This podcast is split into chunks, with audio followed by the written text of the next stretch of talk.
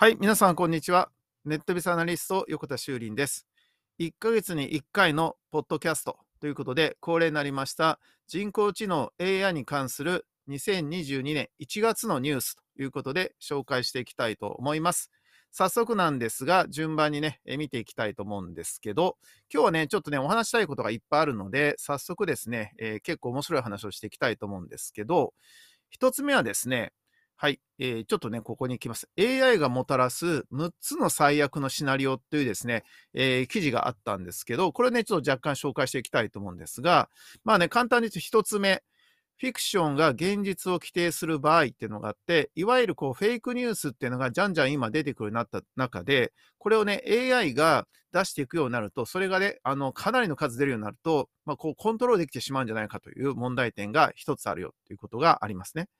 で、二つ目がですね、今度は、この AI が面白いということで、どんどんどんどん開発が進んでいくことによって、それに対する安全性とかテストとか、人間がちゃんと監視するっていうことを進まないで、そっちが進んでしまうとですね、結果的になんか問題を起こしてしまうんじゃないかということも言えるかなと思いますね。そして3つ目はですね、このこのようないろんなものが出てくることによって、そのデータっていうものが管理できるようになりますから、まあ、プライバシーとか自由意志の終焉みたいなことが起きてしまうということも予測されるので、このようなことも心配かなとニュースもありますし、で、次に4つ目として挙げられているのは、まあ、いわゆるこう、ソーシャルメディアなどですね、もう今スマホの画面にみんなが釘付けになっているような状態ですね。このような状態になっていると、その画面をこの AI によって作り出していくことになればですね、問題になってくるんじゃないかということ。まあ、いわゆる洗脳みたいなことができるようになってしまっても問題じゃないかなと思いますね。ちょっとフェイクニュースとは違うんですけど、そういう視点もあるのかなということもありますねと。で、今度5つ目にですね、その、まあ、AI によるシステムっていうのが果たしていいのかどうかって話で、まあ、今ね、あの、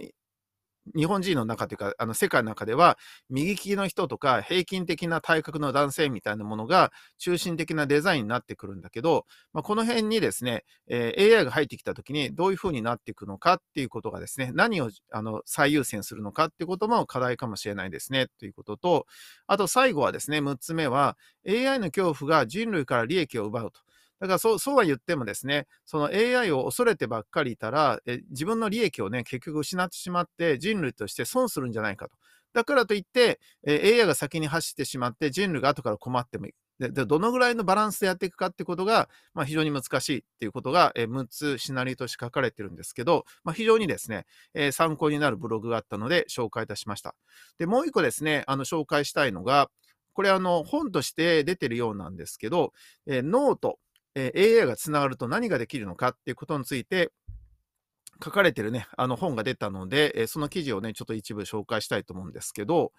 その中で、えーと、例えばですね、英語の L と R の発音っていうのは、今人間でなかなか聞き分けることができなかったりするんだけど、これはあの AI だったらですね、完全にこう分けることができるそうなんですね。なので、結局人間の脳ではできないんだけど、そういう AI だったらできることってことをうまく組み合わせることによって、よりこうね、理解を深めるってこともできるかもしれないねっていうことが一つありますと。で、続いてですね、あの、脳の情報っていうのを外に出してですね、その AI に分析させるっていうことができればいいねっていう話なんだけど、逆にね、えこういう問題も出てきますよってことで、例えば人に自分の裸を見られるのがいいのか、それとも脳の中身を見られるのがいいのか、どっちが恥ずかしいですかと。いう質問があって、これなかなかいい質問ですね。確かに、あの、表向きはちゃんとしているようだけど、脳の中でですね、え変なこと考えてるのバレるのは、そっちの方が恥ずかしい気がしますね。ということで、まあ、見た目なのか中身なのかって話なんだけど、まあ、この辺のこともですね、今後、えー言われることなんかなって気がしていますね。などなど出てますが、えー非常にね、あの、面白い本なので、あとですね、まあ、この脳の情報を外に出してくるようになってくると、例えば今度ですね、いわゆる自動運転でも問題になってます、そのハッキングみたいな問題。なんかチップを入れるとか、何かね、あの自分の脳につなぐってことになったら、今度はね、あのスマホでも自動運転でもハッキングできるんだから、人間もハッキングできるんじゃないかということになってしまうと問題なので、この辺のことはですね、課題かなって気はいたしますが、あとね、面白いことがね、書かれていまして、えっ、と、実際ですね、文字ができたことによって人間は記憶するってことをですね、能力が退化したということで、書けば覚えてなくていいですからね。えー、って言われています。で、それからスマホができて何か出てきたら、えー、どんどん人間の脳を退化してるんだけど、逆に対価はいいんじゃないかと。えー、逆にその分だけ人間は別の部分で賢くなってるんだから、まあ、そういうまあ共存共栄してればいいんじゃないかという考え方もあるなどが書かれてますね。まあ、非常に面白いなと思って、えー、読ませていただきました、えー。ぜひ皆さんもですね、読んでおいていただきたいなと思う本がありますので、ちょっと紹介したいと思うんですけど、えっ、ー、とですね、脳と人工知能をつないだら人間の能力はどこまで拡張できるのか？という本があります。これはあの、ね、東大の、えー、人工知能のね、有名な研究されてます、松尾豊さんも絶賛されている、えー、本ですので、もう一回言いますね。脳と人工知能をつないだら人間の能力はどこまで拡張できるのか？という本ですね。よかったら買ってみてください。はい、えー、ではですね、早速なんですが、ニュースをですね、紹介していきたいと思うんですが、えー、まず最初のニュースは、えー、AI を作る AI を作るというですね、AI を作る AI を作るみたいなですね、まあ、要は話今なってきてますね。人間が AI を作る時代は終わって、AI が AI を作る時代になってきたという話なんかも出てましたね。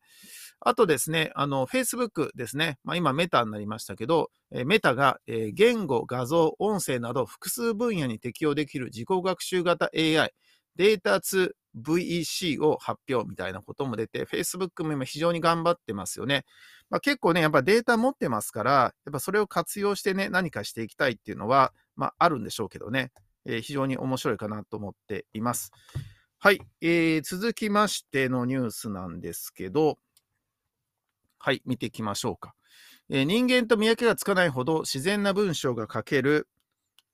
AI。が誕生ということが出てきているんですけど、まあ、このようなこともね、結構最近言われていますね。もうあの絵もね、なんかテキストを入れて、こういう絵描いてよって言ったら描くし、文章も書くし、みたいな感じで、音楽も作るし、みたいな感じでなってくるんでしょうね。はい。Google マップから電話があり、普通に応対したが AI 自動電話で音声認識がすごいということで、僕もこれ電話ってですね、慌てて切っちゃったんだけど、これね、最後まで録音しとけばよかったなと思ってですね、えー、非常に後悔してるんですが、その電話があってですね、えー、お宅の営業時間を教えてくださいみたいなやり取りがあるんだけど、これ全部 AI でやってるんですね。なので AI の自動音声なんですよ。っていう風になってくると、そのもうね、いわゆるこう、接客みたいな部分っていうのが自動化されていくっていう時代も、そうね、遠くはないんじゃないかなっていうふうに思ったりもしますよね。みたいなニュースも入ってきていますということですね。はい、えー、続いてですね、えー、AI で絵を描いてくれるアプリ、えー、Dream by、えー、WOMBO っていうものかな。で、初音ミクを描いてみたってなるんだけど、これ僕も使ってましたが、非常にですね、賢いのでびっくりしましたね。